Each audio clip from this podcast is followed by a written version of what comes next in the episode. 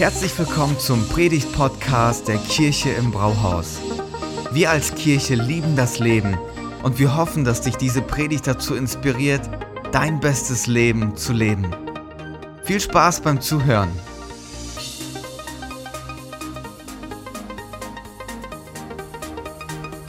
Was für ein besonderes Fest, Ostern. Ein Fest, das dafür steht, dass Hoffnung sich entfaltet, ein Fest, das für Leben steht ein Fest, das uns kommuniziert, dass unsere Angst, unsere Sorge, unsere Unzulänglichkeiten nicht das letzte Wort sprechen, sondern dass es eine Hoffnung gibt und eine Zuversicht, die möglich ist, selbst in den größten Krisen und Herausforderungen unseres Lebens. Und heute wollen wir mit unserer Predigtreihe das große Finale feiern. In der Osterpredigt schauen wir uns nochmal eine Aussage von Jesus an, die er über sich macht und die uns offenbart, wie er uns sieht und uns zeigt, was das für unser Leben zu bedeuten hat. Wir finden diese Aussage in der Biografie, die Johannes über Jesus schreibt. Ich finde die im 11. Kapitel, das sind die Verse 25 und 26. Jesus sagt, ich bin die Auferstehung und das Leben. Wer an mich glaubt, wird leben, selbst wenn er stirbt. Und wer lebt und an mich glaubt, wird niemals sterben. Jesus sagt, ich bin die Auferstehung und das Leben. Und wenn man sich jetzt vorstellt, in welchem Kontext er das sagt, ist das kein Fest, keine Feier, wo Jesus reinkommt und mal so eine Aussage macht, sondern er ist mitten in der Trauerfeier. Und Jesus war gerade mit seinen Freunden noch in Jerusalem, als er die Nachricht bekommt, dass einer seiner ganz engen Freunde, Lazarus, im Sterben liegt. Und anstatt sich direkt auf den Weg zu machen, um ihm vielleicht noch zu helfen, bei ihm zu sein, bleibt er noch ein paar Tage länger in Jerusalem. Ich weiß nicht, was du gemacht hättest an seiner Stelle, aber ich würde alles stehen und liegen lassen und direkt zu ihm gehen. Nochmal die letzten Minuten, Stunden mit ihm verbringen, sich vielleicht zu verabschieden. Aber Jesus bleibt länger da und macht sich erst später auf den Weg, um dorthin zu kommen. Und was passiert? Jesus crasht mitten in die Trauerfeier von Lazarus. Lazarus ist gestorben und Jesus ist zu spät. Und in der damaligen Kultur hat man so eine Trauerfeier erst nach drei Tagen abgehalten, weil man mit dem Verständnis unterwegs war, die Seele verlässt den Körper erst nach drei Tagen und man könnte ja vielleicht davon ausgehen, dass die Person wieder aufwacht. Medizinisch war man noch nicht so weit fortgeschritten. Die Person wurde erst nach drei Tagen für tot erklärt. Und Jesus kommt, Lazarus ist definitiv tot und die Situation für abgeschlossen erklärt. Und ich glaube, dass wir ganz oft solche Situationen auch in unserem Leben haben. Situationen, die wir für abgeschlossen erklären. Hoffnungen, die zugrunde gehen. Mühen, die wir haben in unserem Leben, wo wir denken, nee, das schaffen wir einfach nicht. Wir kommen dort nicht mehr weiter. Und dann gibt es noch den Tod in unserem Leben. Ich weiß nicht, wie es euch geht, aber wir sprechen nicht so gerne über den Tod. In Deutschland machen wir das nicht. Wir versuchen das wegzuschieben und zu schauen, dass wir das irgendwie umgehen können. Und dann stirbt jemand in unserem Familienkreis oder jemand, den wir gern haben. Und dann ist es so, als würde es uns überraschen. Und denken, nee, es kann doch nicht sein. Wir versuchen einfach mit dieser Situation umzugehen, aber wir mögen es nicht. Der Tod ist etwas total Hässliches. Was wir dann ganz oft machen, ist, dass wir sagen, ich habe keine Angst vor dem Tod, ich will nur nicht dabei sein, wenn es soweit ist. Ein, ein Ausdruck davon, dass wir sagen, wenn es eine Möglichkeit gibt, wollen wir diesem irgendwie umgehen. Und das ist eine, eine Realität in unserem Leben, um die wir nicht herumkommen. Gerade jetzt in dieser Zeit, in der wir jeden Tag eine neue Statistik sehen von Menschen, die sterben. Die Zahl wird immer weiter nach oben gehen und auf den verschiedensten Plätzen dieser Welt sehen wir so viele Menschen, die leiden und am Ende sterben. Also merken wir, das ist auf einmal nicht mehr so weit weg, sondern ganz relevant und ganz nah in unserem Leben. Aber nicht nur der körperliche Tod ist ein Teil von unserem Leben, sondern auch Wünsche und Hoffnungen, die wir begraben. Etwas, das wir uns vorstellen, wo wir sagen, ja, die Krankheit, die ich habe, ich habe mir gewünscht, dass sich das besser entwickelt, aber ich muss die Hoffnung begraben. Es sieht einfach nicht gut aus. Die Sicherheit, die ich gerade noch im Job hatte und auf einmal gar nichts mehr so sicher ist. Das Haus, das man abbezahlen muss, aber im Moment sich denkt, ich habe ganz andere Sorgen, ich will meine Existenz retten und so viele Punkte, die wir uns da beschäftigen. Dann gibt es dann noch die Krise in der Beziehung. Man investiert so viel und am Ende kommt der Partner und sagt, ich glaube, es ist vorbei.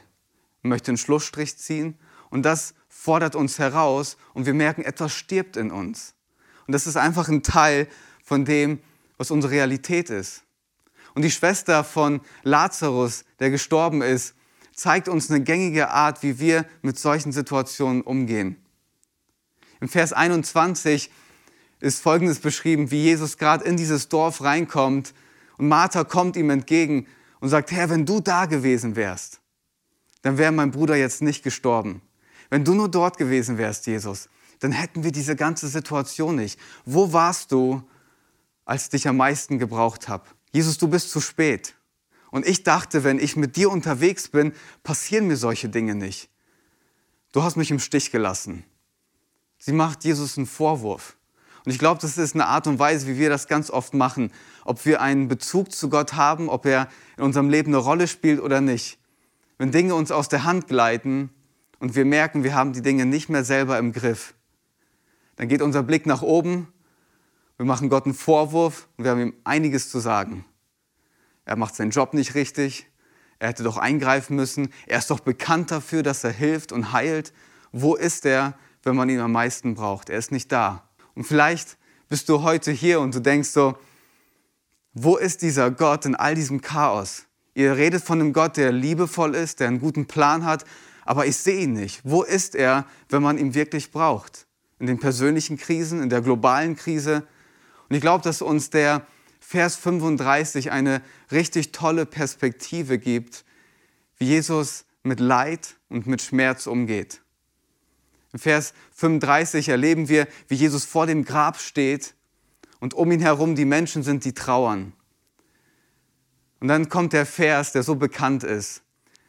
Jesu Augen füllten sich mit Tränen. In einer anderen Übersetzung noch kürzer. Jesus weinte, bekannt als der kürzeste Vers in der Bibel. Ein Vers, der so viel Trost ausspricht und so viel zeigt, wie der Gott, der voll Mensch ist, aber auch voll Gott sich solidarisiert mit dem Schmerz und mit der Trauer, die wir erleben. Deine Frage ist, wo ist Gott gerade jetzt? Da möchte ich dir heute sagen, er ist ganz nah und er ist voller Mitgefühl. Er fühlt mit, er kennt deine Situation, er weiß den Schmerz, den du gerade durchlebst und er kann das alles wegstecken, was wir an Vorwürfe zu ihm bringen. Und er ist da und fühlt mit. Und gleichzeitig gibt er uns eine Perspektive. Er öffnet uns den Blick nach vorne. Er sagt uns, ich bin die Auferstehung und das Leben. Ich bin derjenige, in dem das Leben pulsiert. Ich bin derjenige, der eine Hoffnung und eine Zuversicht geben kann, selbst in den dunkelsten Zeiten deines Lebens. Wenn du an mich glaubst, dann wirst du niemals sterben. Ich bin mit dir so unterwegs und ich schenke dir eine Zukunft und die Zukunft ist gesichert. Sie ist nicht nur gesichert, sondern sie kann heute beginnen. Ich bin das Leben. Und wenn du mit mir in Kontakt kommst, kommst du in Kontakt mit dem Leben. Du kommst mit dem in Berührung, der deinem Leben einen Sinn gibt, eine Bestimmung, einen Zweck. Er ist derjenige, der uns das geben möchte, was unser Herz wirklich braucht. Eine Sicherheit, die wir sonst nirgendwo zu finden haben. Mit ihm in Kontakt zu kommen, bedeutet eine Qualität an Leben zu bekommen, die unser Leben erst wirklich lebenswert macht.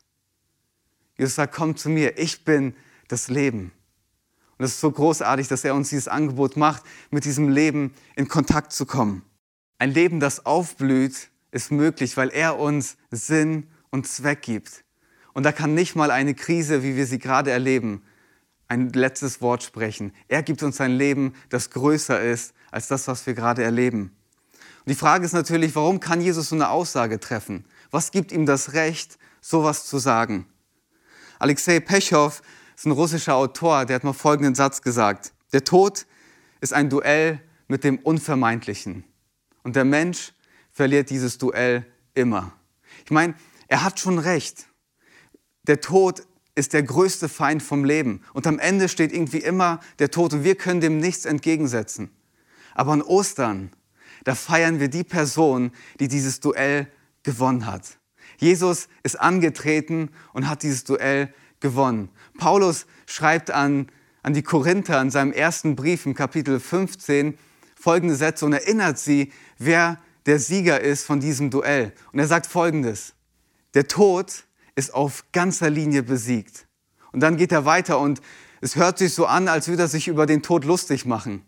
Er sagt, Tod, wo ist dein Sieg? Tod, wo ist dein tödlicher Stachel? Gott aber sei Dank, durch Jesus Christus schenkt er uns den Sieg. Dieser Sieg von Ostern kann dein persönlicher und mein persönlicher Sieg werden. Mit diesem Sieg von Ostern macht Jesus uns ein Leben möglich, das frei ist von Schuld, frei ist von Selbstverdammnis, von dem Gefühl, nicht zu genügen. Jesus ist angetreten und hat die Kämpfe gekämpft, wo wir verloren hätten. Er ist eingestiegen in dieses Duell und hat gewonnen. Er hat den Tod besiegt. Und er schenkt uns diesen Sieg, bei dem unsere Ängste und Sorgen nicht das letzte Wort sprechen. Jesus, der gewonnen hat, spricht das letzte Wort, auch heute.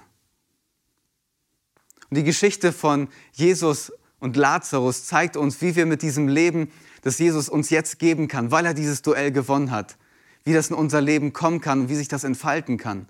Und da sind zwei Fragen entscheidend. Die erste Frage, die Jesus stellt, ist eine Frage an Martha. Martha, die Schwester von Lazarus, die ihm gerade noch Vorwürfe gemacht hat. Und Jesus stellt sich vor ihr und sagt, glaubst du das, was ich gerade gesagt habe? Glaubst du, dass ich die Auferstehung und das Leben bin? Glaubst du, dass du leben wirst, selbst wenn du stirbst? Dass es eine Perspektive auch für deinen Bruder gibt, der schon tot ist? Und Martha sagt, ja, ich glaube das. Und die zweite Frage ist, wo habt ihr ihn begraben? Zeig mir das Grab, wo Lazarus liegt. Das sind zwei entscheidende Fragen. Das erste, Jesus lädt uns ein, ihm zu vertrauen. Ihm zu vertrauen und ihm zu sagen, ganz persönlich, da wo du heute bist, einfach zu sagen, Jesus, ich glaube, dass du am besten weißt, wie das Leben funktioniert. Du hast dir das Leben ausgedacht, du bist der Experte. Ich habe so oft gekämpft, aber ich verliere die Duelle immer wieder. Ich möchte dir sagen, dass ich aufhören möchte, selber zu kämpfen. Und ich glaube, dass das wahr ist, was du sagst. Ich gebe dir die Kontrolle ab, weil ich weiß, am Ende steht für mich ein Sieg bereit. Das bedeutet, ihm zu vertrauen, diesen mutigen Schritt zu gehen, zu sagen, ich vertraue dir mein Leben an. Und dann ist die zweite Frage da, die Jesus stellt. Wo habt ihr das, was ihr für tot erklärt habt, begraben? Er möchte wissen, was uns Mühe macht, wo wir nicht weiterkommen, Vielleicht unsere Geheimnisse, die wir nicht mal unserem Partner erzählt haben. Die Motive in unserem Herzen, die nicht ans Licht kommen sollten. All das möchte er, dass wir ihm das zeigen. Die Duelle, die wir verloren haben. Warum ist es für Gott wichtig, dass wir ihm diese Dinge zeigen? Warum kommt er nicht einfach in die Situation hinein und, und nimmt all das, was wir für tot erklärt haben, alle unsere Hoffnungslosigkeit, Perspektivlosigkeit? Er macht das, weil er sich nicht aufdrängen möchte. Er möchte, dass wir selber die Entscheidung treffen, zu ihm zu kommen, ihm das zu geben, was uns beschäftigt. Aber wir können uns sicher sein, dass wenn wir ihm diese Bereiche zeigen und sie ihm geben, dass er kommt, uns nicht verurteilt, sondern jede Situation nimmt, gerade so wie sie ist, und etwas Großartiges daraus entstehen lässt. Jesus ist wie ein Künstler, der schon von Anfang an ein Bild vor seinem inneren Auge trägt etwas, das er sieht, aber das noch nicht auf der Leinwand ist. Und beim Künstler ist das so, bevor es zu diesem Bild kommt, baut es eine Farbpalette mit Farbklecksen drauf, mit unterschiedlichen Tönen. Und das sieht nicht wirklich cool aus. Das sieht auch nicht attraktiv aus, eher einfach so dahingeschmiert. Aber wenn diese Farbkleckse auf den Pinsel kommen, den der Künstler in seiner Hand hält, kann ein großartiges Bild daraus entstehen. Da verwandelt sich etwas und auf einmal sehen wir das Bild, das der Künstler vor seinem inneren Auge hatte. Und genauso macht Jesus das auch. Bevor er zu Lazarus gekommen ist, steht im Vers 4, dass er sagt, am Ende von dieser Krankheit steht nicht der Tod, sondern die Herrlichkeit Gottes. Er hat schon von Anfang an etwas in seinem inneren Auge gesehen. Und was für Martha wie ein ungünstiger Farbklecks in ihrem Leben aussah, das, was für sie aussah wie, das hätte doch gar nicht sein müssen. Wie kann das nur passieren? Wurde zur Grundlage für Jesus, für ein großartiges Wunder. Lazarus kommt zurück zu den Lebenden. Was an Karfreitag so aussah wie eine große Niederlage, wird an Ostern zu einem großartigen Sieg, zu dem größten Sieg für die ganze Menschheit. Jesus gewinnt dieses Duell. Wenn du in der Situation steckst und du hast Herausforderungen, du schaust auf dein Leben mit all den Farbklecksen und du willst es am liebsten verstecken, willst es keinem zeigen, dann lädt dich an Ostern der Künstler ganz persönlich ein, dein Leben in ein wundervolles Gemälde zu verwandeln. Er möchte all deine Farbkleckse nehmen, die noch so unscheinbar sind, noch so unattraktiv, vielleicht sogar hässlich. Die möchte er nehmen und etwas Großartiges daraus entstehen lassen. Mit Ostern steht eine Einladung für dich und für mich, dass der Künstler unser Leben nimmt und es in ein Bild verwandelt, das großartig ist. Und dass sein Sieg zu unserem Sieg wird. Diese Einladung steht für dich und für mich. Vielen Dank fürs Zuhören. Wenn du eine Frage hast, kannst du uns gerne eine E-Mail an info at kirche-im-brauhaus.de schreiben. Wir geben unser Bestes, um deine Fragen zu beantworten. Bis zum nächsten Mal beim Predigt-Podcast der Kirche im Brauhaus.